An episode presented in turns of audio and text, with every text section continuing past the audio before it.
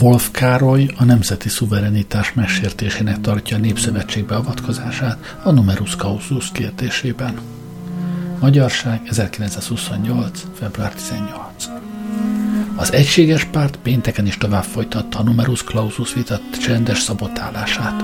A liberális oldalról Kálai Tibor és Dési Géza, mint szélsőséges elemek, egyáltalán nem, mulatko- nem mutatkozna, nehogy az ellenzéki szónokoknak hálás anyagot adjanak, és magukra vonják a csipkelődő közbeszólások áradatát. A centrum, amely igen nagy tűzzel megkezdte a pártélet élénkítését, ennek a vitának tartamára teljesen letett minden élénkítésről, és tagjai, ha elvétve el is vetődnek a képviselőházba, legtöbbnyire a folyosón túszognak. Meg lehet állapítani, hogy a keresztény gazdasági pártnak igen ügyesen vezetett támadása a numerus clausus módosítása ellen már is szemmel látható hatást tett az egységes pártnak nagy nehezen beinvitált tagjaira is, és akármennyire engedelmes is a kormánypárt, a szavazás még okoz némi kellemetlenséget a kormánynak. Pénteken Wolf Károly vette bírálat alá a numerus clausus módosítását, és igen nagy szónokjerővel és érdekes argumentációval mutatta ki, hogy a kormánynak kötelessége a nemzeti szuverenitás védelme érdekében a Népszövetség és az Allianz Izraelité beavatkozását visszautasítani, és az eredeti numerus clausus javaslatot érvényben tartani hangsúlyozta, hogy a 6 százalék, amint ő a zsidóságot apostrofálta, nem diktálhat a magyar nemzetnek. Nem teheti kérdésessé a keresztény nemzeti kultúrához való jogunkat, és nem követelheti magának azt a jogot, hogy diktálja a magyarságnak a kultúrát és a politikát. Wolf Károly beszédét az egységes párt is nagyon melegen fogadta és megtapsolta, ami szemmel láthatólag igen kellemetlenül érintette Lebesberg Kuno Gróf kultuszminisztert. Nagyon nyugtalanul mozgott a hén a kultuszminiszter akkor is, amikor Wolf Károly igen tapintatos és elegáns formában rámutatott arra, hogy a mai kultúrfölény teljesen hamis vágányokon fut, amikor nem tudja megvédeni a keresztény magyar ifjúság érdekeit. A vitának Wolf Károlyon kívül két demokrata szónoka volt, Gál Jenő és Bródi Ernő, akik mindketten szinte megható naivsággal kitartottak saját külön tételeik mellett, hogy zsidó kérdés nincsen, a zsidóság nem faj, sőt talán még csak nem is felekezett, hanem valami olyasmi, amit nem élik észrevenni. És állítólag még ahhoz is hajlandók hozzájárulni, hogy a tokai gettók zsidóit külön törvényel tartsák távol a magyar kultúrától, csak ne bántsák a már korábban beérkezett zsidókat. Hogy azután ezt a mérsékelt antiszemitizmus gyakorlatban hogyan kívánnák megvalósítani, arról a két demokrata vezér nem nyilatkozott.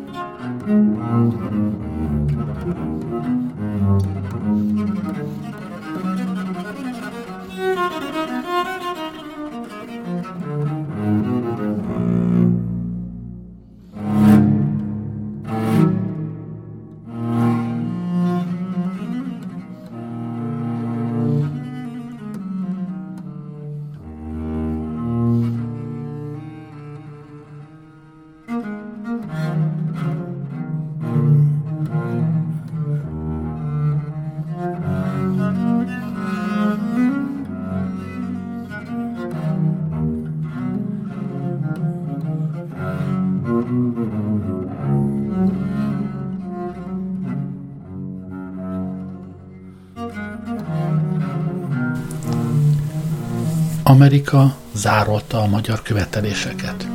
Nemzeti Újság 1941. március 18. A Magyar Távirati Iroda jelenti. A külföldi hírügynökségek és rádióállomások közlése szerint az Egyesült Államok kormánya az ottani magyar követeléseket úgy, amint az már 11 európai államban szemben történt, befagyasztotta. Formális, hivatalos értesítés erről az intézkedésről és arról, hogy az közelebbről pontosan mit jelent, még nem érkezett. Nincsen azonban kétség, hogy az intézkedés csak ugyan megtörtént, és a beérkezett fél hivatalos közlésekből lényeges tartalma már megállapítható. Ez szerint a magyar követelések záralávételéről van szó. Hogy az állat alá vett követelések felett egyes esetekben mennyiben, milyen célra és milyen eljárás rendjén lehet rendelkezni, arra nézve egyelőre nincs értesülés. Az állat tájékozatlanság eredménye. Az amerikai-magyar követelések befagyasztásával kapcsolatban, és mint egy annak politikai megokolásául, egyes amerikai orgánumok azt állították, hogy Magyarország német uralom alatt van. A magyar táviratiroda ezzel szemben a következőket tartja szükségesnek leszögezni. A magyar közvélemény nem először tapasztalja, hogy egyes népek megdöbbentő tájékozatlanságot árulnak el a magyarországi viszonyokkal szemben. A tájékozatlanságnak az a foka azonban, amelyre a fenti állítás val, egyenesen elképesztő. Minden Magyarországon élő normális ítélőképességgel rendelkező egyén könnyűszerrel megállapíthatja, hogy Magyarország semmiféle idegen uralom, így német uralom alatt sincs – Magyarország évezredes alkotmánya keretében saját törvényes szervezői vezetésével folytatja független és önálló állami életét, és német részről semmi kísérlet sem történt arra nézve, hogy Magyarország szuverenitásán csorba is tessék. Amennyiben egyes amerikaiak a Németország és Magyarország közötti évezredes sorsközösségen alapuló szoros baráti viszonyt és az ebből folyó politikai és gazdasági együttműködést német uralomnak nevezik, azt Magyarország szuverenitásába való legillettéktelenebb beavatkozásnak kell minősíteni, mert ebből az következnék, hogy az amerikai felfogás szerint a magyar állami életne csak olyan irányban szabad fejlődnie, amelyik az Egyesült Államok mindenkori politikai beállítottságának megfelel, és ha Magyarország ettől eltér, és az Egyesült Államoknak nem tetszőféle lép együttműködésbe, mindjárt az a vád éri, hogy más nép politikai uralma alá került. Az amerikai nép előtt mindig tiszteletben álló szabadság fogalmának ilyetén való értelmezését a magyar nemzet elutasítja magától.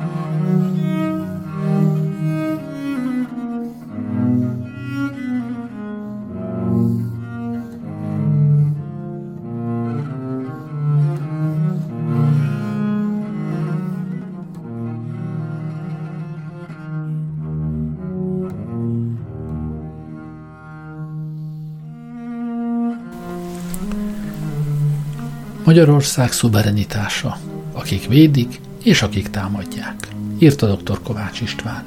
Igaz szó, 1947. október 22-e. A szuverén szó tabu az Egyesült Nemzetek Közgyűlésén, mondott a Visinski szovjet kiküldött legutóbbi felszólalásában. Ugyancsak Visinski állapította meg egy másik beszédében, hogy az Egyesült Államoknak a kis nemzetek függetlensége ellen intézett konkrét támadásával párhuzamosan egyes angol száz jogászok és közírók elméleti harcba kezdtek a kis nemzetek szuverenitása ellen, és magának e szuverenitásnak a jogszerűségét vonják kétségbe. Ezzel szemben a Szovjetunió, mint a kis népek szuverenitásának megbízható támasza és védelmezője jelentkezik a nemzetközi politikában. Az államok szuverenitásáról a közjogászok könyvtára menő köteteket írta, tekintettel arra, hogy ez a kérdés a közjognak centrális problémája. A szuverenitásnak, vagy magyarul az állami főhatalomnak akadálytalan gyakorlása biztosítja valamely nemzet számára a szabadságot és a függetlenséget. Az új angol száz jogászok azonban nem mindenfajta szuverenitás ellen támasztanak kifogást. A szuverenitás kérdésében ugyanis a döntő az, ki gyakorolja az állami főhatalmat. A régi Magyarországon az állami főhatalom birtokosa horti és reakciós klikje volt. A mai Magyarországon ezt a főhatalmat a dolgozó, a nép széles rétegei gyakorolják. Az ilyenfajta új szuverenitást értik a, érik a támadások a tengeren túlról. Ugyanakkor, amikor kevéssé meggyőző elméleteket találnak ki, például Frankóik hatalmának a védelmére. A magyar szuverenitás problémájával kapcsolatos az a levélváltás is, amely Révai József és Chapin amerikai követ között történt az amerikai repülőgépeknek engedély nélküli berepülése tárgyában. Sajnos nem ez az első sérelem, amely szuverenitásunkat az angol száz hatalmak részéről érte. Élénken az emlékezetünkben vannak még azok a diplomáciai jegyzékek, melyek az összeesküvők frontjának felszámolását, vagy a választásokkal kapcsolatban a demokratikus erők győzelmét gátolni akarták. Nap mint nap értek bennünket minősíthetetlen támadások azoknak a házáralóknak, összeesküvőknek és cinkos társának részéről, akik a nemzetközi imperializmus zsoldjában amerikai területről idegen támogatással és segítségével intézik támadásaikat a magyar nép becsülete, szabadsága és függetlensége, egy szóval a magyar nép szuverenitása ellen amikor egyfelől oly gyakran vagyunk kénytelenek felhány, felhánytorgatni a bennünket szabadságunkban és függetlenségükben ért sérelmeket, egyes nyugati körök felé ugyanakkor megelégedéssel tölthet el bennünket az a tudat, hogy a szomszédaink jó része egyre nagyobb bizalmat ez a magyar demokrácia fejlődésének, és mint független, egyenrangú és megbecsült partnert kezel bennünket. Elfogultság nélkül dicsekedhetünk azzal, hogy szomszédaink már földrajzi helyzetüknél fogva is helyesebben ítélnek meg bennünket, mint egyesek a tengeren túlról.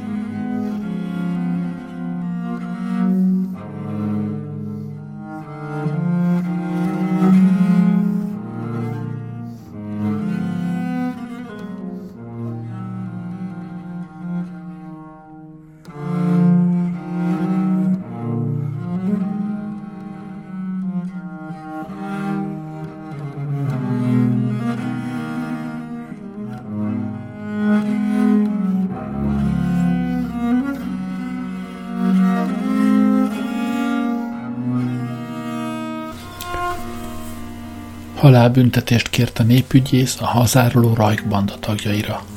Ma délelőtt hirdet ítéletet a Magyar Népbíróság.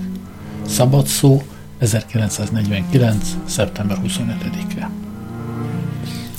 A Rajkbanda bűnperének tárgyalása végéhez ért. A vádbeszéd elhangzása után a védőbeszédek következte, majd a népbíróság elnöke az utolsó szójogán a vádlottaknak adta meg a szót. Ítélet hirdetésre szeptember 24-én, ma, szombaton reggel 9 órakor kerül sor. Alapi Gyula doktor népügyész vádbeszédében rámutatott arra, hogy ennek a bűnpernek rendkívüli fontossága, nemzetközi jelentősége van. Nem csak olyan vádlottak felett kell ítélkezni, akik kezet emeltek népköztársaságunk államrendjére, demokráciánk nagy vívmányaira, hangsúlyozta a népügyész, hanem olyanok felett is, akik összeesküvő tevékenységükben a szocializmus építő magyar dolgozó nép külföldi imperialista ellenségeinek voltak az eszközei, dróton rángatott bábúi. A vádlottak padján itt nem csak Rajk és társai ülne, hanem külföldi gazdáik, imperialista felbújtóik is Belgrádban és Washingtonban. Népi demokráciánk eddig leleplezett és ártalmatlan tett ellenségei is összejátszottak a külföldi imperialistákkal, és állami rendünk megbutatására törtek, mondotta a népügyész. Rajk László és bűntársai szintén a külföldi imperialisták cselédjei és szolgái voltak, de specialitásuk ennek a bűnpernek sajátossága abban áll, hogy a külföldi imperialisták parancsnokainak közvetítőiként, főügynökeiként, az imperializmus rohamcsapataiként, az a jugoszláv vezető klik lép fel, Tito és bandája, amely ma leigázza Jugoszlávia hős népeit és bitorolja a hatalmat Jugoszláviában teljes mértékben beigazolódott a vádirat minden adata. A vádirat valamennyi állítása, a nyomozás valamennyi adata teljes bizonyítást nyert, állapította meg a népügyész. A vádlottak és tanúk vallomásai, a szembesítések eredményei maradéktalanul beigazolták a vádat, megerősítették a vádiratot. A tárgyaláson nem csak a vádiratban foglalt vádak igazolódtak be teljes mértékben, hanem új, fontos tények is napvilágra kerültek, amelyek sem a vádiratban, sem pedig a nyomozás során nem merültek fel. Így például új volt Brankov vallomásában, hogy tittóék bomlasztó munkájukat az imperialista kémszervezetekkel karöltve nem csak valamennyi népi demokratikus országban folytatták, hanem olyan kapitalista országokban is, amelyben erős munkásmozgalom van, széles tömegbefolyással rendelkező kommunista pártok vannak. Rajk vallomása alapján bizonyos fokú új megvilágításba került Titóik egész politikája a háború befejezése óta, sőt, a háború befejezése előtti időben is. Rajka tárgyaláson elmondotta, Rankovicsal folytatott kelebélyei tárgyalásos alapján, hogy a mai jugoszláv vezetők már közvetlenül a háború befejezése után sőt, már a háború alatt is szovjet ellenes politikát folytatta, hogy Jugoszláviának azonban kezdetben csupán a tartalék szerepét szánták ebben a szovjet ellenes hadjáratban, és a nyílt szovjet ellenes politika útjára csak akkor tértek rá, amikor a szocialista erők a népi demokráciában csapás csapásra mértek a reakció erőire, és nem lehetett többi a reakció hatalomra jutására számítani ezekben az országokban. Az is nyilvánvaló, folytatta Alappi Gyula doktor népügyész, hogy rajkék összeesküvése a magyar függetlenség eladására, a nemzeti szuverenitás felszámolására irányult. Ez a banda arra szövetkezett, hogy idegen igába hajtsa Magyarországot, hogy külföldi gyarmattá tegye, hogy kormányát idegen kémekből és ügynökökből állítsák össze, hogy önálló és független Magyarország helyett idegen fügy szóra táncoló ügynökök parancsát végrehajtó, a magyar nemzeti érdekeket eláruló rendszert teremtsenek. Rankovics a rajka való kelebiai és paksi találkozója nem csinált titkot abból, hogy mit ért a Jugoszlávia vezető szerepén, hiszen a jugoszláv katonai egységeket is azért akarták Tittójék és Rankovicsék a pucs végrehajtására a magyar területre átdobni, mert nem bíztak meg a Pálfi és Korondi által megszervezendő magyar csapatokban sem, és ezért, mint Raj kifejtette, jugoszláv egységekkel akarták bekeretezni a magyar egységeket. Tito parancsnokság alatt a magyar hadsereg felett, jugoszláv tisztek a magyar tisztek felett, jugoszláv fennhatóság a magyar állam felett. Ez az értelme a bekeretezés Rajk Lászlói műszavának. A paksi találkozón Rankovics közölte a jugoszláv úgynevezett igényeket a hatalom átvétele után. Rajk ezekről az igényekről a következőket mondotta. Először a fegyveres erők felett akartak teljes rendelkezési jogot biztosítani maguknak, tehát a honvédség és a rendőrség felett. Hogy ez megvalósuljon, Rankovics közölte is velem, Tito leghatározottabb kívánsága, hogy Páfi legyen a honvédelmi miniszter, mint az ő megbízható embere, valamint Rob Antal, a jugoszláv ügynök belügyminiszter. Tito természetesen szem előtt tartotta a végcélt, azaz egy államblokk létrehozását. Olyan külpolitikát követelt Magyarország részéről és erre garanciát, amely mindenkor összhangban áll Jugoszlávia külpolitikájával, azaz külpolitikailag is alárendelt viszonyt a jugoszláv kormányhoz. Végül mivel Jugoszlávia iparilag fejletlenebb ország, követelte, hogy akár a magyar érdekek teljes háttérbe szorításával is a teljes magyar ipart elsősorban a jugoszláv öt éves terv és gazdaságpolitika megvalósításának kell alárendelni. Nem csodálkozom, folytatta a népügyész, ha minden öntudatos dolgozó magyarna, akiben a hazafias becsületérzésnek egy szikrája él, ökölbe szorul a keze, ha ezeket a hazaáruló, az egész magyar nemzetet lebecsülő és meggyalázó terveket hallja. Nem csak Rajk és bandája hazaáruló munkája, függetlenségünket áruba bocsátó olyas tevékenysége világosodik meg előttünk, ha ezeket a titóféle feltételeket és igényeket halljuk, hanem az is kiderül, hogy milyen mérhetetlen soviniszta gőg, micsoda nagyzási mánia él titóban és bandájában, milyen lenézés van bennük a magyar nép iránt. Egymagában az a tény, hogy komolyan gondolhattak arra, és komolyan számba vehették tervük megvalósítására azt, hogy a magyar nép eltűrne ilyen leigázás mutatja, hogy semmivel bevették a magyar nép ragaszkodását függetlenségéhez, kigunyolták a magyar nép nemzeti becsületét. Soha arra, hogy titóik bekeretezzék a független magyar államot, soha arra, hogy saját ügynökeiből állítsanak össze magyar államnak kormány, sor nem kerülhetett volna de jellemző Titóra, Rankovicsra és jellemző Rajkra meg Pálfira, hogy erre komolyan gondoltak.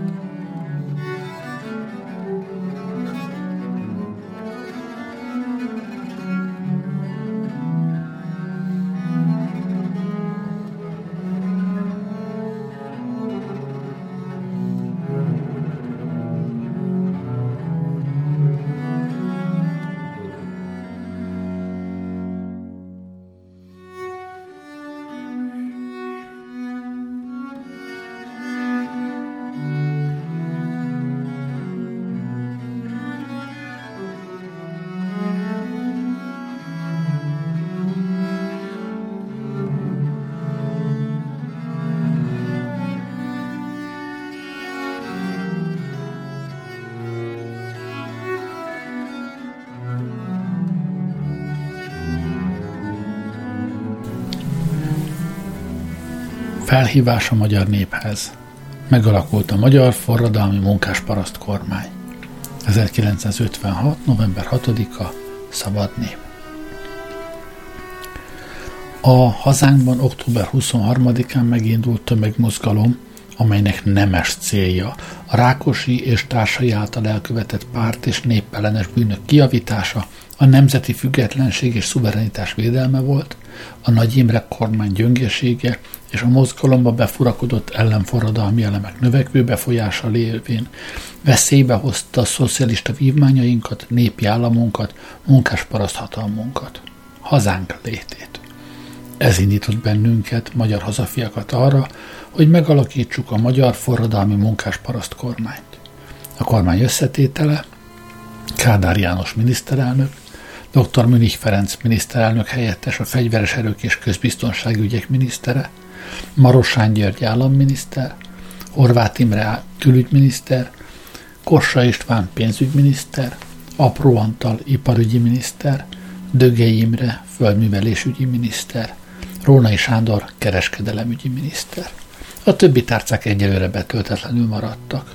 Ezeket az ország törvényes rendjének felhelyreállítása után a népi demokráciánkhoz hű, más pártbeli és párton kívüli képviselőkkel kell betölteni, akik készek megvédeni a szocializmus vívmányait. A munkásparasz forradalmi kormány programja 1. Nemzeti függetlenségünk és az országunk szuverenitásának biztosítása. 2 népi demokratikus és szocialista rendszerünk megvédése, minden támadó ellen szocialista vívmányaink védelme és előrehaladásunk biztosítása a szocialista építés útján. 3. A testvérharc megszüntetése, a rend és belső béke helyreállítása. A kormány nem tűri meg, hogy a dolgozókat bármi ürügy alapján üldözzék azért, mert a legutóbbi idők cselekményében részt vettek. 4 szoros baráti viszony megteremtése minden szocialista országgal a teljes egyenjogúság a kölcsönös be nem avatkozás elvei alapján. Ugyanez az elv szabályozza a kölcsönös előnybiztosító gazdasági és kölcsönös segítségi kapcsolatainkat. 5. Békés együttműködés minden országgal, függetlenül azok társadalmi rendjétől és államformájától. 6. A dolgozók, különösen a munkásosztály életszínvonalának gyors és jelentékeny emelése. Több lakást a dolgozóknak lehetővé kell tenni, hogy a gyárak és intézmények maguk építsenek lakást munkásaik és alkalmazottaik számára. 7. Az öt éves terv módosítása, a gazdasági vezetés módszereinek megváltoztatása, figyelembe véve az ország gazdasági adottságait, hogy a lakosság életszínvonala minél gyorsabban emelkedjék. 8 a bürokrácia megszüntetése és a demokrácia széles kiterjesztése a dolgozók érdekében. 9. A legszélesebb demokrácia alapján kell megvalósítani a munkás igazgatást a gyárakban, üzemekben és a vállalatoknál. 10. A mezőgazdasági termelés fejlesztése, a kötelező beszolgáltatások megszüntetése, az egyéni dolgozó parasztok megsegítése. A kormány határozottan felszámol minden törvénysértés, melyet a szövetkezeti mozgalom és a tagosítás területén elkövettek. 11. Az eddigi igazgatási szervek és forradalmi tanácsok demokratikus választásának biztosítása. 12. Támogatja a kisipart és a kiskereskedelmet. 13. A magyar nemzeti kultúra következetes fejlesztése haladó hagyományaink szellemében. 14. A magyar forradalmi munkásparaszt kormány népünk munkásosztályuk és hazánk érdekében azzal a kéréssel fordult a szovjet hadseregparancsnoksághoz, segítsen népünknek a reakció sötét erőinek szétverésében és abban, hogy helyreállíthassuk a rendet és nyugalmat hazánkban. 15. A magyar kormány a rend és nyugalom helyreállítása után Tárgyalásokat kezd a szovjet kormányjal és a Varsói Szerződés más részvevőivel a szovjet csapatok Magyarország területéről való kivonásáról.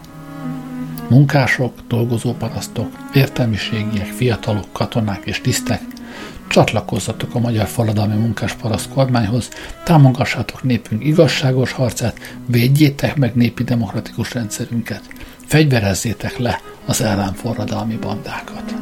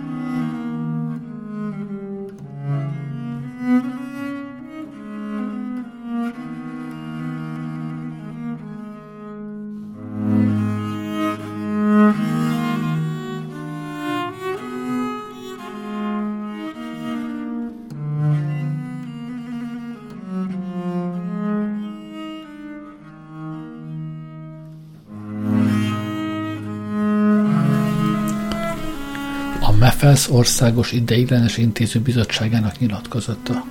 Népszabadság 1957. január 13-a.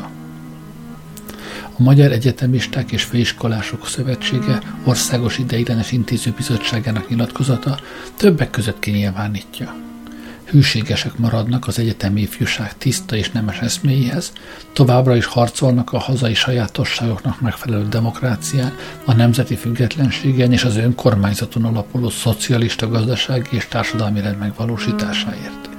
Mi, magyar egyetemisták és főiskolások harcba szálltunk, hogy elősegítsük a bennünket egyetemre juttató népi demokrácia megújhodását és megtisztítását a rákosi gerőklik uralmi módszereitől, hangoztatja a nyilatkozat de mind a múltban, mind a jelenben elhatároltuk és elhatároljuk magunkat mindenfajta jobboldali ellenforradalmi restaurációs törekvésektől.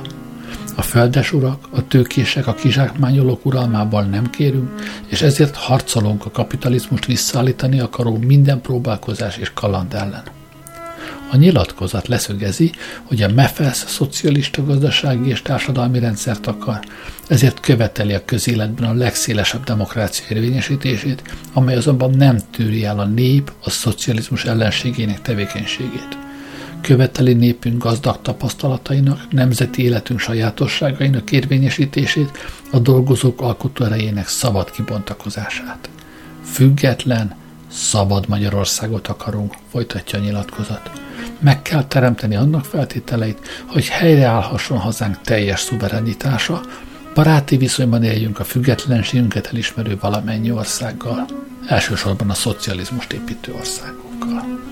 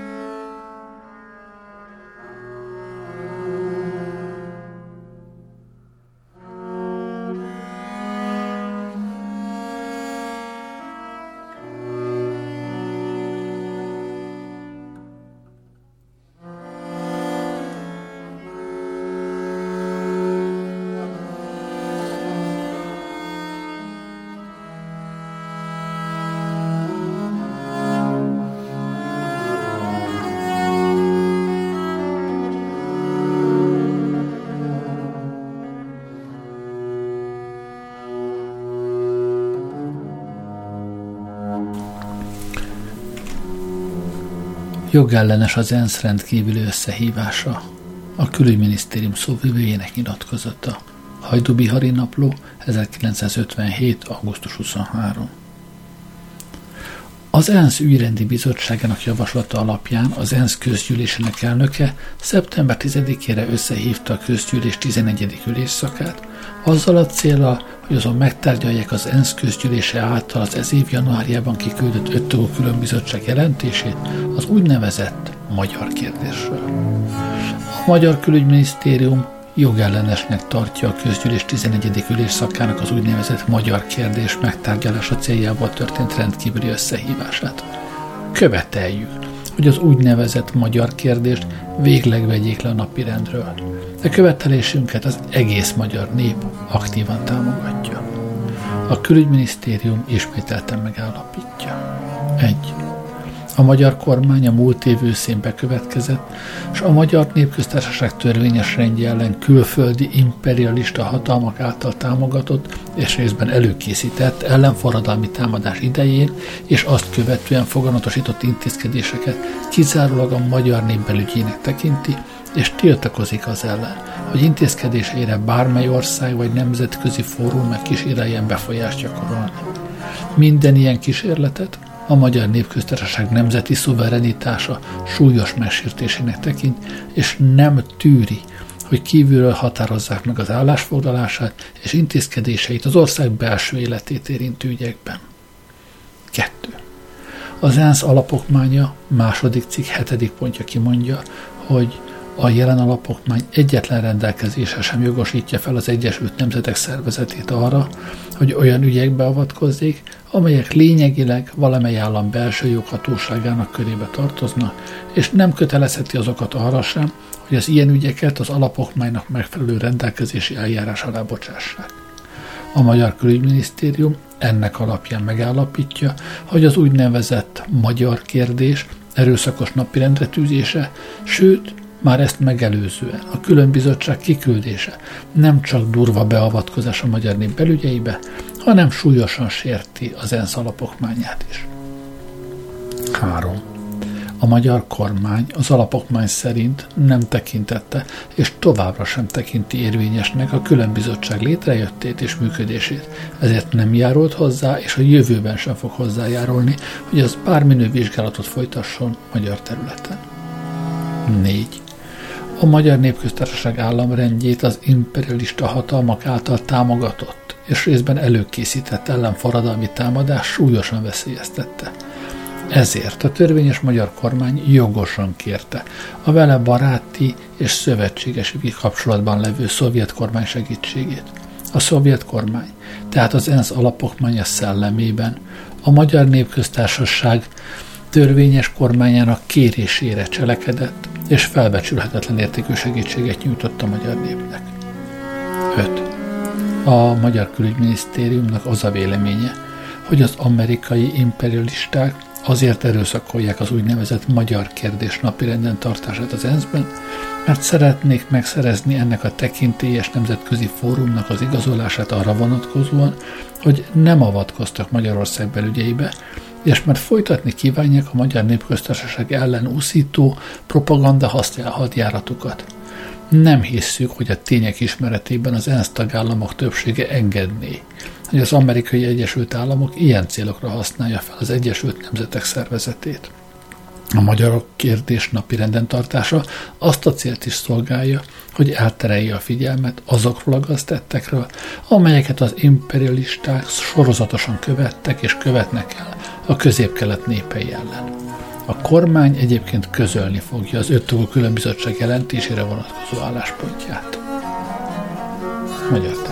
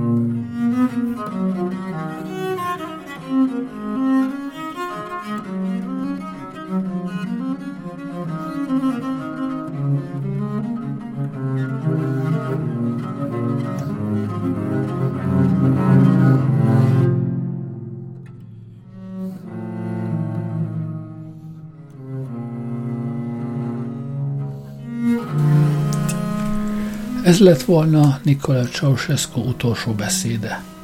Bogdan Tibor, 2015. december 26, maszol.ro Bukarest polgármestere Barbu Petrescu javaslatára 1989. december 21-én nagy népgyűlést tartott Bukarestben, melynek kinyilvánított célja az volt, hogy a román munkásosztály hitet tegyen Nikola Ceausescu a román kommunista párt politikája mellett, és elítélje a huligán temesvári akciókat. Előzőleg a pártfőtitkár december 20-án este a román televízióban ítélt el a Temesmári eseményeket, ám, amint kiderült, nem mondta végig beszédét, amelynek nagyjából csak a feléig jutott el. A többit a másnapi, december 21-ére szervezett népgyűlésen mondta volna el, ha lett volna rá alkalma. A Központi Bizottság erkélyére tervezett beszédében Nikolaj ceausescu csak annyira volt ideje, hogy felsorolja a romániai sokoldalúan fejlett szocialista társadalom megvalósításait, a szocialista forradalom nagyszerű eredményeit, az összeterelt tömeg azonban már nem volt kíváncsi mindenre, és csak az első sorokban elhelyezett szolgálatos pártaktivisták tapsoltak lelkesen. Aztán valahol a tömegben egy petárda robbant, elszabadult a pokol, és a Ceausescu éltetésére összehívott népgyűlés átcsapott kommunista és diktatúra ellenes megmozdulásba. Nikolaj Ceausescu csak akkor vette észre, hogy forradalom van kibontakozóban, amelyet a tömeg haragjától megrémülve beígért százlejes kifizetésemeléssel sem sikerült megakadályoznia. Ha nem így történik, akkor Ceausescu zavartalanul folytatja beszédét, és talán Románia sorsa egészen másképpen alakul. A pártfőtitkár előre megvélt beszédének szövege az archívumok szerint így folytatódott volna. Súlyosabb a helyzet, mint Csehszlovákia 1968-as megszállásakor. Nyíltan meg kell vallanom, hogy nem felelnék meg a nép által belém helyezett bizalomnak, ha nem tennék meg mindent Románia területi épségének, függetlenségének, szuverenitásának, népünk ama jogának védelméért, hogy függetlenül minden külső beavatkozás nélkül önmaga határozhasson fejlődéséről. A különféle körök és kormányok Románia ellenes kampánya erőteljesen bizonyítja, hogy az akciókat időben és jól előkészítették. Joggal merül fel a kérdés. A Románia ellen nyilatkozó imperialista körök és kormányok miért nem szóltak mindeddig az egyes más országokban az utóbbi időben sorra került rendkívül súlyos eseményekről? Világosan kiviláglik, hogy ez a Románia elleni kampány részét képezi, a népe az idegen uralmat nem kívánó és függetlenségüket, a szabad élethez való jogukat mindenáron, akár fegyverrel a kézben is megvédeni kívánó népe függetlensége és szuverenitás elleni általánosabb tervnek. Valamennyien emlékszünk népünk szilárd álláspontjára 1968-ban, amely a csehszlovákiai invázió ellen és romániai, független, romániai függetlenségének megvédését szolgálatában. Most elmondhatjuk, hogy hasonló, de sokkal súlyosabb a helyzet. Ezért teljes felelősségérzettel kell cselekednünk a Románia elleni támadások visszautasításáért, hazánk szocialista építéséért. Rendkívüli módon sajnáljuk, hogy kialakult ez a helyzet, de ez nem a rendfenntartó erők és a katonai egységeknek tulajdonítható, melyek két napon át maximális türelmet és engedékenységet tanúsította a temesvári terrorista, fasiszta akciókkal szemben, hanem az idegen ügynökségeknek, amelyek előre megfontoltan és jól felkészülten robbantották ki a temesvári súlyos incidenseket. Felhívok minden pártszervet és szervezetet, a kommunistákat, a kis szervezeteket, a szakszervezeteket és valamennyi szakszervezeti tagot, a szocialista demokrácia és egységfrontját, minden közéleti szervet és szervezetet, hogy a súlyos körülmények között a legteljesebb egységben utasítsanak vissza a szocialista hazánk ellen irányuló minden akciót, hogy biztosítsák a békés munkát a 14. pártkongresszus határozatainak megvalósítását. Felhívom hazánk minden állampolgárát, nemzetiségre való tekintet nélkül arra, hogy értse meg teljes mértékben a temesvári terrorakciók által kiváltott súlyos helyzetet, védjék meg a szocializmust, és tegyenek meg mindent annak érdekében, hogy hasonló helyzetek ne ismétlődhessenek meg. Társadalmunk szavatolja az ország minden állampolgára, valamennyi társadalmi kategória teljes részvételét az egész társadalom vezetésében megteremtettük a legszélesebb lehetőségét annak, hogy munkás forradalmi demokrácián keretében a legteljesebb egységben megvitassuk és megoldjuk az élettel, a munkával, az egész nemzet jólétével kapcsolatos kérdéseket, biztosítsuk a haza függetlenségét, szuverenitását és területi épségét. Szükség van arra, hogy határozottan elutasítsuk a haza, a szocializmus, a függetlenség, a romániai szocialista társadalmat békésen építő népünk ellen irányuló minden akciót. A legnagyobb felelősségérzettel cselekedjünk hazánk szocialista jelenéért és jövőjéért, azért, hogy biztosítsuk egész népünk munkáját és békéjét.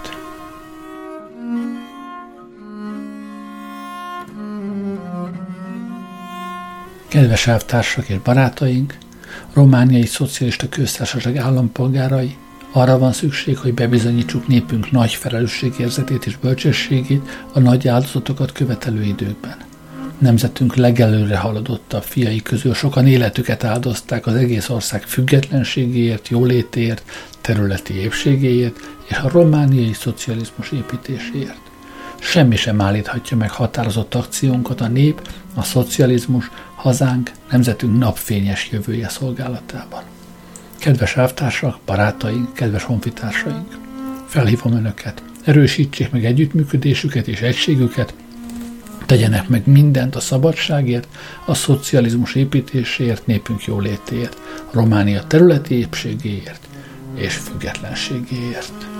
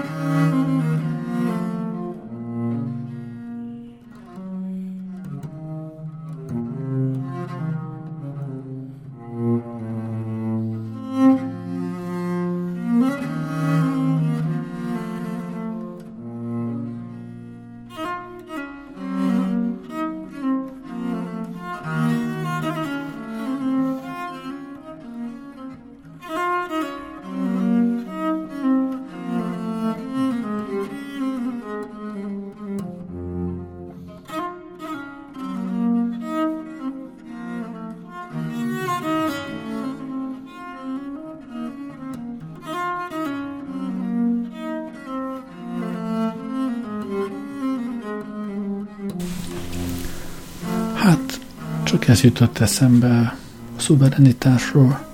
Köszönöm, hogy velem voltatok ma este. Jó éjszakát kívánok.